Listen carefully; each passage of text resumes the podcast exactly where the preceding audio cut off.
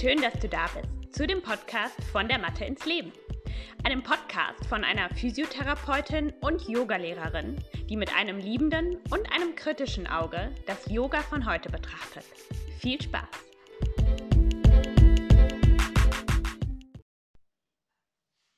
Hallo und herzlich willkommen zu dieser Folge. Die vierte Folge für die Anatomie-Reihe. Die letzte Folge in diesem Zusammenhang. Und ich freue mich sehr drauf, denn es rundet die Sache so ein bisschen ab. Wir haben ja schon über das Becken gesprochen, über die Hüften. Und jetzt kommen wir so ein bisschen zu dem, zum anderen Teil des Rumpfes, unseres wichtigen Rumpfes in unserem Zentrum.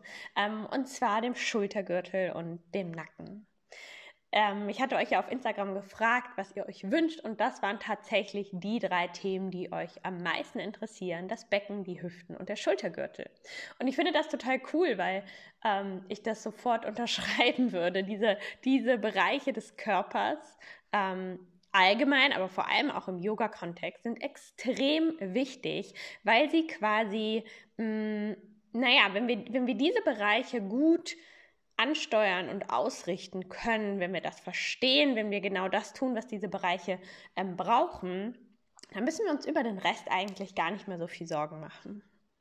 Also lass uns starten ähm, die Folge wird ähnlich aufgebaut sein wie die letzten zwei Folgen. Ich werde erstmal über den Aufbau des Schultergürtels sprechen ähm, und im Zusammenhang mit dem Nacken. Ich werde über die Funktion sprechen, wofür ist der eigentlich da ähm, und werde das Ganze dann eben auch auf das Becken und den Nacken beziehen und natürlich im Endeffekt auch darauf, was das für unsere Yoga-Praxis bedeutet. Warum ist das so ein wichtiger Bereich des Körpers und was können wir denn ähm, tun, worauf können wir achten im Yoga, in unserer Asana-Praxis, um ähm, ja, diesen Bereich bestmöglich zu nutzen und zu fördern. Lass uns damit beginnen, wie ist der Schultergürtel aufgebaut? Hm, eigentlich besteht er aus unseren Schlüsselbeinen und unseren Schulterblättern. Mm, Gürtel nennt sich das Ganze, weil es quasi einmal komplett um den Brustkorb herum geht. Ja, vorne haben wir die zwei Schlüsselbeine, die dann vorne mit dem Brustbein verbunden sind. Und dann geht es weiter. Die bilden quasi gemeinsam mit den ähm, Schlüssel, also die Schlüsselbeine mit den Schulterblättern und dem Oberarmknochen bilden gemeinsam die zwei Schultergelenke und dann geht es hinten wieder zusammen, nicht komplett zusammen, aber quasi so, da, dadurch entsteht dieser Gürtel, dass dort eben die Schulterblätter sind. Mal wieder mein Tipp, schau dir gerne einfach mal ein Bild an online, Anatomie Schultergürtel, da wirst du das direkt sehen. Ähm, und ich hatte ja schon zu den Schlüs, also zu unserem Sch zum Schulterblatt, ähm, hatte ich schon eine Folge gemacht, wo ich ganz detailliert beschreibe, wie das Schulterblatt aufgebaut ist, was es für Funktionen hat und so weiter. Hör dir die Folge sehr gerne an. Ähm, und ich hatte auch schon zum Thema Nacken eine sehr detaillierte Folge gemacht. Ähm, und die kannst du dir auch gerne anhören, wenn dich das Thema allgemein interessiert. Ich werde aber heute auch auf einige Aspekte eingehen, die dazugehören. Also, kommen wir einmal dazu, wie viele Gelenke es eigentlich gibt im Schultergürtel. Es ist ganz interessant, weil ähm, in mancher Literatur findet man zum Beispiel ähm, auch die, das Becken als Beckengürtel, weil das quasi ähnlich aufgebaut ist. Wir haben eben knöcherne Strukturen, die so ein ja, einen Gürtel bilden eben, was sonst auch nirgendwo im Körper da ist. Und wir haben es quasi im Schultergürtel, da bildet dann, bilden unterschiedliche Knochen gemeinsam einen eine kreisförmige Verbindung und das Becken eben genauso. Und diese beiden Gürtel, wenn man so möchte, ähm, bilden quasi oben und unten für den Rumpf eine, eine Abgrenzung. Und der Schultergürtel verbindet eben die obere Extremität, also die Arme mit dem Rumpf und der Beckengürtel verbindet die Beine mit dem Rumpf. hier haben wir wieder so eine sehr synchrone, symmetrische Aufbau, einen sehr symmetrischen Aufbau des Körpers, wie wir ihn ja so oft haben im Körper. Also, kommen wir zum Schultergürtel. Welche Gelenke haben wir? Fangen wir mal vorne an. Gerne taste hier auch mal ähm, vorne da, wo deine Brustbeinspitze ist. Also, wenn du jetzt quasi deinen, an deinem Kinn über den Hals herunterfährst, dann kommst du hier unten irgendwann in so eine Kuhle. Und da gibt es dann die zwei kleinen Höckerchen. Und das sind quasi die Enden deiner Schlüsselbeine, die dann zum Brustbein hier ein Gelenk darstellen. Ein super wichtiges Gelenk. Wenn da zum Beispiel eine Blockade ist, merkst du das mit jedem Atemzug. Denn die Schlüsselbeine müssen mit jeder Einatmung quasi so nach oben aufrotieren und mit jeder Ausatmung wieder in ihre Ursprungsposition kommen. Genauso, wenn wir unsere Arme bewegen, das heißt, wenn ich jetzt meinen rechten Arm hochhebe, du kannst auch gerne mal deine linke Hand ähm, auf, diesen, auf der rechten Seite an diesen Knubbel, an dieses Gelenk legen und dann mal den rechten Arm hochheben und dann spürst du vielleicht, wie sich dein Schuld, äh, dein Entschuldigung, Schulterblatt und Schlüsselbein sind zu ähnlich, wie dein Schlüsselbein sich so nach oben rotiert. Ja, und das muss stattfinden können. Das heißt, wenn ich hier eine Blockade habe in diesen Gelenken, dann kann ich meinen Arm nicht richtig heben, dann kann meine Atmung nicht richtig fließend durchgeführt werden. Ein mini kleines Gelenk hier, was aber total viel Impact hat. Und dann wander mal weiter, quasi von hier innen, von deiner Verbindung zum Brustbein, wanderst du an deinen Schlüsselbeinen weiter und dann kommst du irgendwann so auf deinen Schultern an.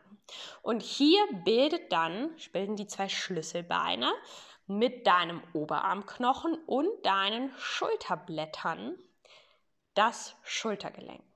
Ja, also wir haben hier nicht so eine mh, hm, einfache Konstruktion, sage ich mal, wie wir das im Hüftgelenk haben, dass du die Pfanne hast, die am Becken quasi ein großer knöcherner, flächiger Bereich und dann ist da der ähm, Oberschenkelknochen drin und die bilden ein Gelenk, sondern wir haben hier ein viel, ich sag mal, instabileres Gelenk, was eben aus diesen drei Knochen, Schlüsselbein, Schulterblatt, Oberarm, besteht und was durch einfach ganz viele Bänder gesichert ist und durch Muskulatur. Wir haben nicht so eine schöne, gerade ähm, oder flächige Knochenfläche, wo das entsteht. Und das führt auf der einen Seite dazu, dass wir sehr beweglich sind hier.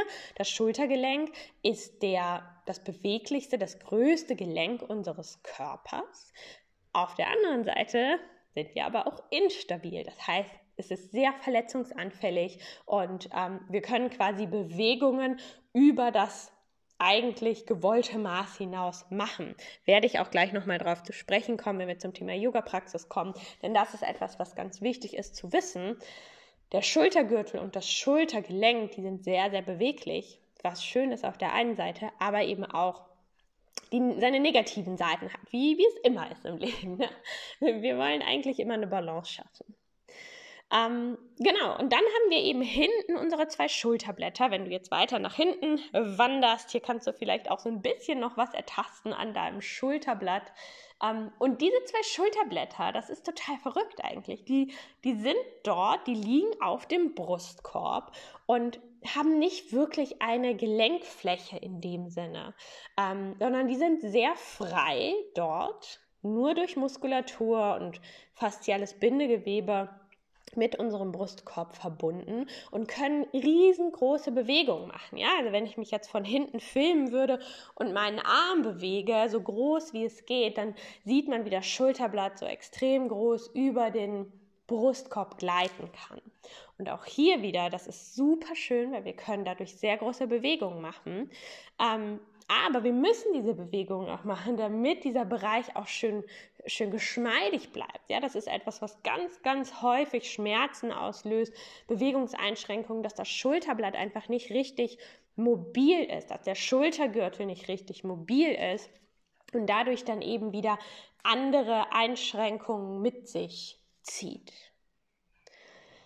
Ähm, kommen wir nochmal zu der Funktion dieses Schultergürtels. Was ist denn eigentlich die Aufgabe?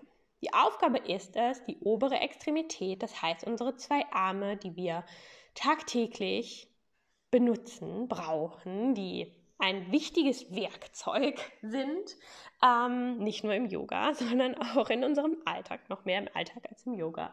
Ähm, und die verbinden quasi die Arme mit unserem Rumpf unserem Zentrum. Ähm, und die einzige Verbindungsstelle wirklich ist tatsächlich vorne, was wir gerade als erstes abgetastet haben, die Verbindung von den Schlüsselbeinen zum Brustbein. Ja, also dieses, diese zwei kleinen Gelenke hier vorne sind die einzige Verbindung von unseren Armen vom Schultergürtel zum Rumpf. Wie crazy ist das bitte? ja, also nirgendwo anders ist, sind unsere Arme mit dem Rumpf tatsächlich verbunden. Nur hier vorne an dieser kleinen, winzigen Stelle, der wir so wenig Aufmerksamkeit schenken eigentlich, solange sie nicht keine Probleme für uns bereitet. Ja, das heißt, diese Verbindung ist super, super wichtig. Werde ich auch später nochmal drauf kommen, wenn wir zur Yoga-Praxis kommen, wie wir uns diesen Bereich vielleicht auch annähern können. Ähm, und das ist im Endeffekt die einzige Funktion, die der Schultergürtel hat.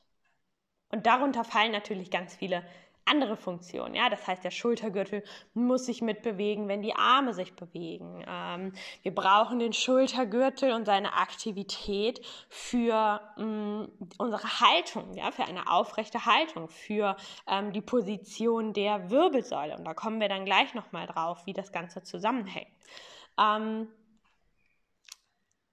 Kurz gesagt, es ist ein sehr mobiler, sehr freigelegter, sehr wenig stabiler Bereich unseres Körpers, der auch mobil sein sollte, denn unsere Arme sind ja auch so das mobilste, was wir haben. Ja, wenn wir jetzt mal unseren Rumpf und die Beine vergleichen, das sind jetzt nicht unbedingt Bereiche im Körper, die, die total viel Bewegung zulassen müssen, aber unsere Arme eben schon. Und das ist die Aufgabe des Schultergürtels, diese Beweglichkeit zuzulassen ähm, und gleichzeitig natürlich auch für eine gewisse Stabilität zu sorgen und das Ganze zu verbinden, sodass unsere Arme nicht irgendwo ähm, im Universum sind, sondern auch mit unserem Rumpf eben verbunden.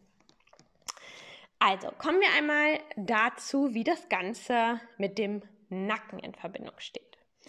Ähm, und auch hier würde ich gerne kurz eine kleine Übung mit euch machen, um das Ganze so ein bisschen verständlicher zu machen. Setz dich gerne hin oder, oder stell dich gerade hin und dann komm also in diese typische hängende Position. Ja, dass der Schultergürtel vielleicht eher so ein bisschen gerundet ist, nach vorne. Die Schultern fallen eher so ein bisschen nach vorne, der Nacken hängt so ein bisschen. Ich glaube, wir kennen das alle.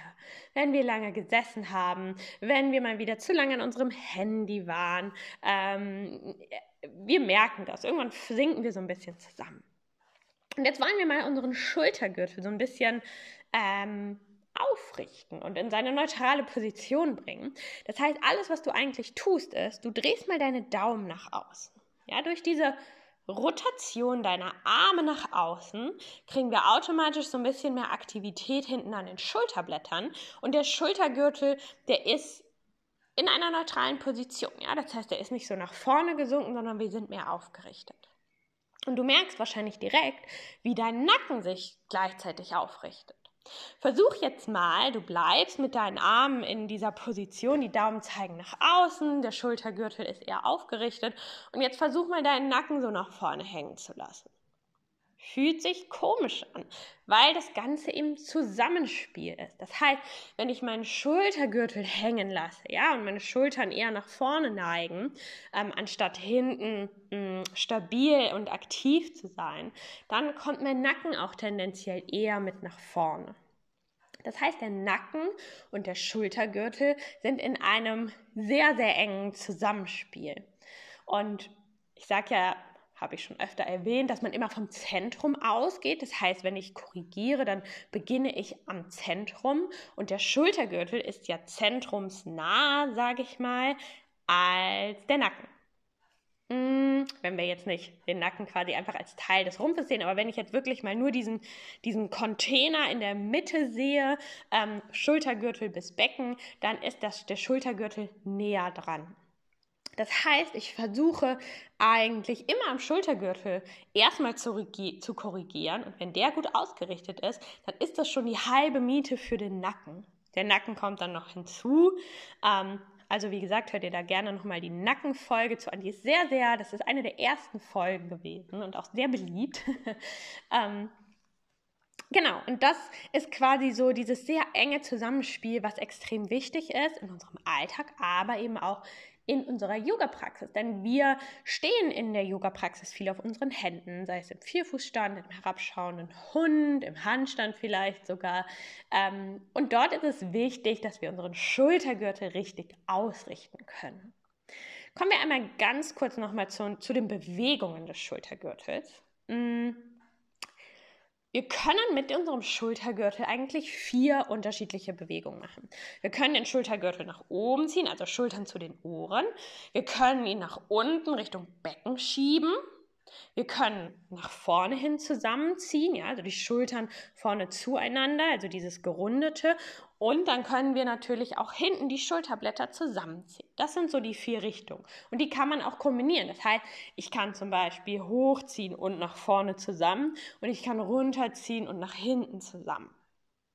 Ähm, und diese Bewegungen sind in gleichem, gleichem Maße wichtig und ähm, richtig. Ja? Es gibt, das heißt nicht, dass das Hochziehen der Schultern ähm, verkehrt ist und das Runterziehen ist richtig. Nein, es sind einfach vier Bewegungsrichtungen, die dieser Schultergürtel ähm, vollziehen kann. Und die sind alle gut und richtig. Die sollten halt in einer Balance stehen. Ähm, oftmals denken wir, dass so dieses Hochziehen der Schultern oder nach vorne ziehen falsch ist, weil das natürlich so ein bisschen die Position sind, ist, in der wir oftmals verharren. Ja, das ist so unser, ähm, unsere wie kann man das nennen, quasi unsere Schwachstelle. Ja, da fühlen wir uns wohl, da befinden wir uns sehr viel. Und in dieser anderen Richtung, das heißt Schulterblätter ziehen hinten zusammen und ziehen nach unten, das ist eher was Ungewohntes. Und aus diesem Aspekt heraus kann man schon sagen, ja, das sollten wir mehr üben, weil wir das halt weniger tun. Aber generell ähm, sind alle, alle vier Bewegungsrichtungen gleich wertvoll und auch gleich wichtig. Kommen wir einmal zum, zum Zusammenhang Schultergürtel und Becken. Mm. Wenn wir die Position unseres Beckens verändern, dann hat das einen Einfluss auf den Schultergürtel und andersrum genauso. Gehen wir mal davon aus, du rundest dein Becken nach hinten, beziehungsweise du, du richtest das so auf und kippst quasi das Becken eher so nach hinten, sodass sich eher die Wirbelsäule auch in so eine gerundete Position bringt. Ja, dann merkst du auch direkt, wie dein Schultergürtel auch eher in die Rundung kommt. Denn diese beiden Gürtel, die sind ja über die Wirbelsäule, über den Rumpf miteinander verbunden. Und wenn du jetzt das Becken in die andere Richtung kippst, das heißt eher so nach vorne, sagen wir mal in so ein Hohlkreuz, dann merkst du auch, wie dein Schultergürtel sich automatisch aufrichtet und du eher in einer aufgerichteten Position bist. Ähm, in der Folge zum Thema Becken habe ich das auch schon angesprochen, dass wir sehr, sehr gut an unserer Haltung arbeiten können, indem wir unser Becken richtig neutral ausrichten. Ja, das heißt, nicht zu weit nach vorne gekippt, aber auch nicht zu weit nach hinten, sondern wirklich neutral. Und dadurch haben wir eine super Grundlage, ähm, oder eigentlich die, ist, ist die Voraussetzung überhaupt erstmal geschaffen, eine gesunde, aufrechte Haltung dann eben auch im oberen Wirbelsäulenbereich, im Schultergürtel und im Nacken zu haben. Das heißt, auch hier dieser Zusammenhang ist super wichtig in unserem Alltag, aber auch in unserer Yoga-Praxis. Schau dir immer das Becken an, dann schaust du dir den Schultergürtel an. Das sind immer die zwei Dinge, wo ich darauf achte, wenn ich korrigieren möchte, denn ich weiß, wenn ich die zwei Sachen schon mal gut ausgerichtet habe, dann ist der Rest Peanuts. Ja, die Arme, die Beine, die Füße, die Hände, das folgt alles. Wenn aber mein Chor, meine Mitte richtig ausgerichtet ist, ähm, dann haben wir eigentlich schon 90 Prozent von dem, was wir erreichen wollen. Aber im Umkehrschluss dazu, wenn wir das nicht haben, dann können wir 100 Jahre korrigieren an den Füßen und den Händen und die Ellenbogen. Ähm, das wird uns niemals wirklich ans Ziel bringen, weil das Zentrum ist das Entscheidende ich habe es, glaube ich, schon sehr häufig gesagt, aber in der Physiotherapie, vor allem in der Neurologie, sagt man immer, Rumpf ist Trumpf. Das heißt, wir arbeiten immer erst mit dem Rumpf und alles andere, das folgt danach. Okay, wir haben diese Verbindung geschaffen. Ah, auf eine Sache wollte ich noch eingehen, ähm, wo wir gerade schon über den Rumpf sprechen und alles, wie sich das Ganze beeinflusst.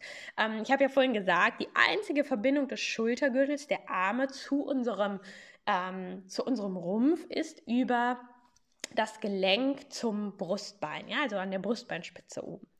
Und wovon ist das Brustbein ein Teil von unserem Brustkorb? Ja, also unsere Rippen, die sind ja vorne mit dem Brustbein verbunden und hinten mit der Wirbelsäule.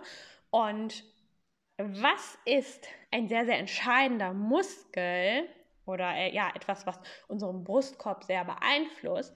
Das Zwerchfell. Das Zwerchfell ist ja sehr eng mit unserer Atmung verbunden. Das heißt, ähm, die ich sag mal, die Qualität meines Zwerchfells, das heißt, in welchem Zustand befindet sich das Zwerchfell spannungsmäßig? Ist das eher sehr angespannt? Ist das eher, ähm, kann ich das vielleicht gar nicht richtig ansteuern? Ähm, wie kann ich das wirklich, wie gut kann ich wirklich in Einatmung und Ausatmung ähm, das Zwerchfell nutzen? Stichpunkt Bauchatmung. Das hat einen großen Effekt auf die Position unseres Brustkorbes. Ja, ist mein Brustkorb eher so eingerollt, zusammengefercht. Ähm, das hat natürlich einen, eine beeinflusst die Position des Brustbeines und darüber auch die Schlüsselbeine, darüber den ganzen Schultergürtel und die ganzen Arme. Ja, also hier haben wir auch wieder eine sehr spannende Verbindung. Das heißt, das Zwerchfell, dieser große Atemmuskel, der wichtigste Atemmuskel, ähm, ist sehr, sehr entscheidend für alles, was dann darüber auch wieder kommt. Und da auch wieder Zusammenhang Yoga, Pranayama-Praxis. Ähm, Atempraxis ist so, so wichtig. Nicht nur für das, was im Innen passiert, ja, was unser Nervensystem zum Beispiel beeinflusst, sondern auch unsere, mh, mm, unser, unser gesamtes Körpergerüst, ja, unser Bewegungsapparat. Ähm, ein gut balanciertes Zwerchfell führt dazu, dass ich eine gesunde Haltung habe, dass ich ähm, ein, ein, ein gutes, also auch da drumherum meine Muskulatur wahrscheinlich eher besser reguliert ist. Ähm, genauso Thema Beckenboden, ja, also Zwerchfell und Beckenboden habe ich ja auch im Becken, ähm, in der Beckenfolge drüber gesprochen. Die bedingen sich, die Art, die, die atmen, die atmen zusammen die ganze Zeit, genau, die arbeiten quasi mit jedem Atemzug miteinander.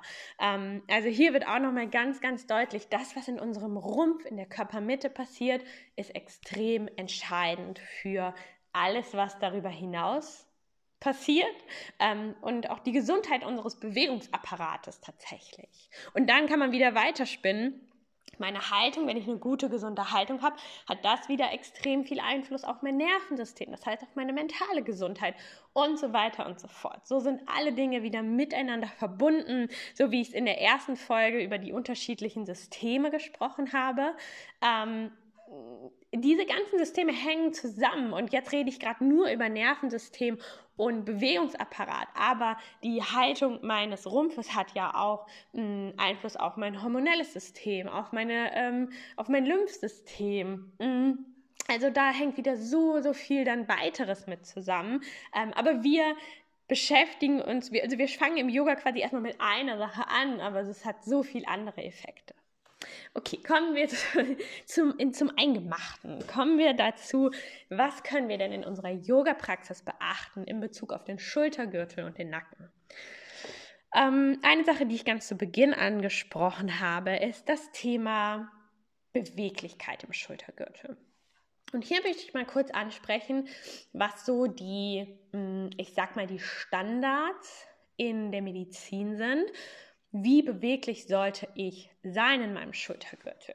Ähm, wenn ich meine Arme nach oben anhebe, sagen wir mal wie zu Beginn vom Sonnengruß oder auch im herabschauenden Hund, dann sollte ich da 180 Grad Beweglichkeit haben. Ja, das heißt, wenn ich nach vorne zeige, haben wir 90 Grad und wenn ich nach oben zeige, 180 Grad. Und that's it. Das ist die Beweglichkeit, die man haben sollte. Das ist ein gesundes Schultergelenk. Wenn ich jetzt an eine Puppy Pose denke oder an das komplette Rad oder diese an, also andere große Rückbeugen, dann forcieren wir ja mehr als 180 Grad. Ja, wir wollen sowohl ähm, in, in der Brustwirbelsäule mehr öffnen noch. Ja, das ist natürlich eine Kombination aus der Beweglichkeit der Brustwirbelsäule und des Schultergelenkes. Aber ganz, ganz häufig wollen wir eigentlich in, oder forcieren wir eine Beweglichkeit im Schultergelenk, die über die Norm geht. Und da kommen wir wieder so ein bisschen zu dem Thema, was ich auch in der Hüftfolge angesprochen habe. Warum? Warum wollen wir diese Beweglichkeit über das Normale hinaus? Mm, und das ist dann wieder so ein bisschen, da kommt es dann wieder so ein bisschen äh, auf eine andere Ebene. Ne? Also was wollen wir eigentlich mit unserer Yoga-Praxis bezwecken? Warum müssen wir immer mehr können, mehr sein, als eigentlich notwendig ist? Mm. Und gerade im Schultergelenk geht es eben auch um das, also kann man sich dort darüber eben auch verletzen. Und es verletzen sich auch viele Menschen in diesem Bereich im Yoga-Kontext, ähm, weil wir eben diese Beweglichkeit, die eben da ist, das heißt, wir haben mehr äh, Beweglichkeit als Stabilität im Schultergürtel und im Schultergelenk ähm, und das nutzen wir aus. Aber eigentlich sollten wir viel mehr daran arbeiten, unsere Grenzen zu erkennen und ähm, quasi zu üben, wie viel Beweglichkeit kann ich zulassen, ohne dabei an Stabilität zu verlieren.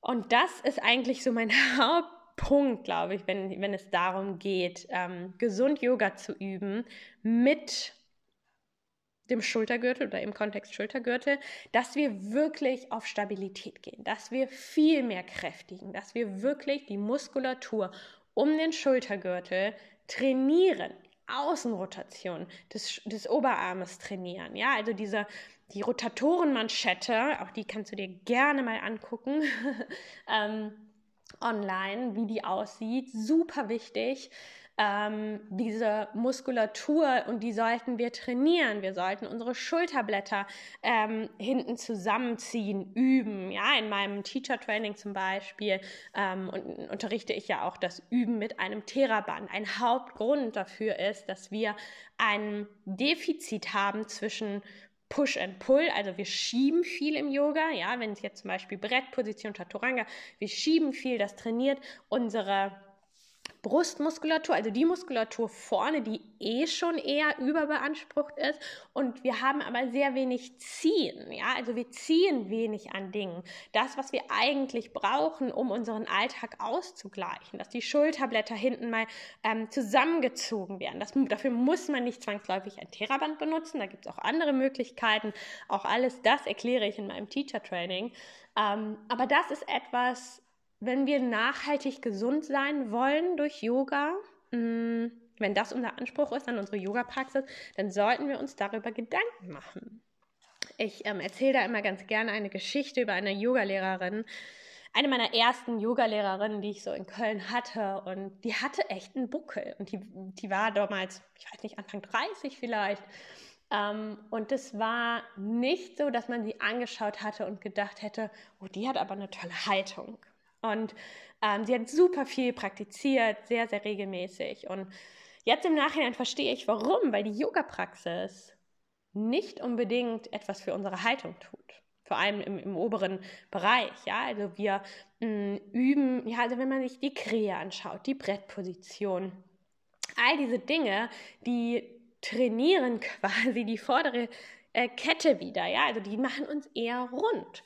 Ähm, und wir machen sehr wenig in die andere Richtung. Natürlich kommen wir mal in Rückbeugen, aber da auch wieder viel passiv. Ja, also es geht nicht, es geht nicht darum, dass wir wirklich unseren Schultergürtel trainieren auf der Rückseite. Und ähm, das ist etwas, was tatsächlich im Yoga fehlt und was total wichtig ist. Und ähm, der erste Schritt dazu, genau wie beim Thema Beckenboden, ist erstmal die Wahrnehmung. Ja, also dass ich wahrnehmen kann, wo steht denn mein Schultergürtel im Raum? Wann bin ich denn neutral? Und wo ist meine Schulterblätter? Wo kann ich die eigentlich hinbewegen? Wie bewegt sich mein rechtes und mein linkes Schulterblatt? Ähm, ja, wie, wie bewegen sich meine Schlüsselbeine hier vorne? Ja, also wie kann ich zum Beispiel mich auch über die Atmung mobilisieren? Ähm, wann ist mein Schu äh, auf mein Schultergelenk, ja, wenn ich jetzt auf 180 Grad bin, was ist passiert wirklich im Schultergelenk, was passiert im Brustkorb? Und wann bin ich aber auch an meiner Grenze? Also diese ganzen Wahrnehmungssachen, damit würde ich immer beginnen, total wichtig, total wertvoll, weil wenn ich das quasi in einem geraden Stand schon mal kann, oder wenn ich das nicht kann, dann kann ich das, weiß Gott nicht, in einem herabschauenden Hund, wo meine ganze Welt umgedreht ist, ich nicht weiß, wo oben und unten ist. Und wenn ich dann anfange, am Schultergürtel zu korrigieren, die meisten Menschen das natürlich nicht ausführen können, weil sie gar nicht wissen, wo ihr Schultergürtel ist, was ihr Schultergürtel ist und wie sie das ähm, adäquat aktivieren können. Zum Beispiel ein ganz häufiger Cue, den ich höre im herabschauenden Hund, ist eben dieses nach außen rotieren der Oberarme.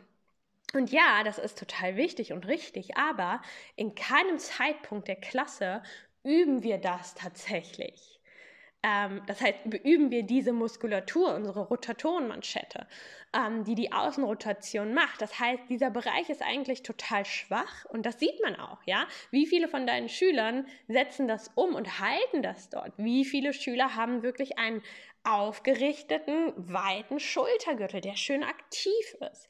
die wenigsten im herabschauenden Hund. Und der Grund dafür ist, dass sie gar keine Kraft dafür haben, weil wir das nicht üben im Yoga ähm, sondern weil wir andere Muskelgruppen viel mehr beüben in der Kraft. Ähm, das heißt, ähm, das ist etwas, wo ich immer ansetzen würde. Kann man wunderschön über ein Theraband machen, aber auch über andere ähm, Dinge. Das kann ich jetzt hier, das würde, ich bin schon wieder eine halbe Stunde am Reden, kann ich, das würde den Rahmen springen. Wenn dich solche Sachen interessieren, trag dich in die Warteliste fürs Teacher Training ein. Bald geht's los. Ab dem 3.8. kann man buchen. Ähm, ganz spontane Werbung hier, aber das ist natürlich auch ähm, ähm, ja eine Art und Weise. Ich möchte euch hier zeigen, worüber ich spreche oder was ja was so die Qualitäten in meinem Teacher Training sind. Wirklich gar nicht mit der Intention, dass ich denke, ich muss das verkaufen, sondern einfach, weil ich wirklich dahinter den Wert sehe und weil ich weiß, wie wertvoll es sein kann, diese Dinge zu wissen und dann eben auch an unsere Schüler innen weiterzugeben oder auch einfach für die eigene Praxis zu nutzen. Denn Yoga ist so eine wertvolle Praxis und ich wünsche mir einfach, dass sie noch nachhaltiger, dass sie noch effektiver wird. Ähm, und das kann man eben durch genau solche Sachen schaffen, zu verstehen, was braucht der Schultergürtel, wie kann ich das ansteuern, wie kann ich das umsetzen.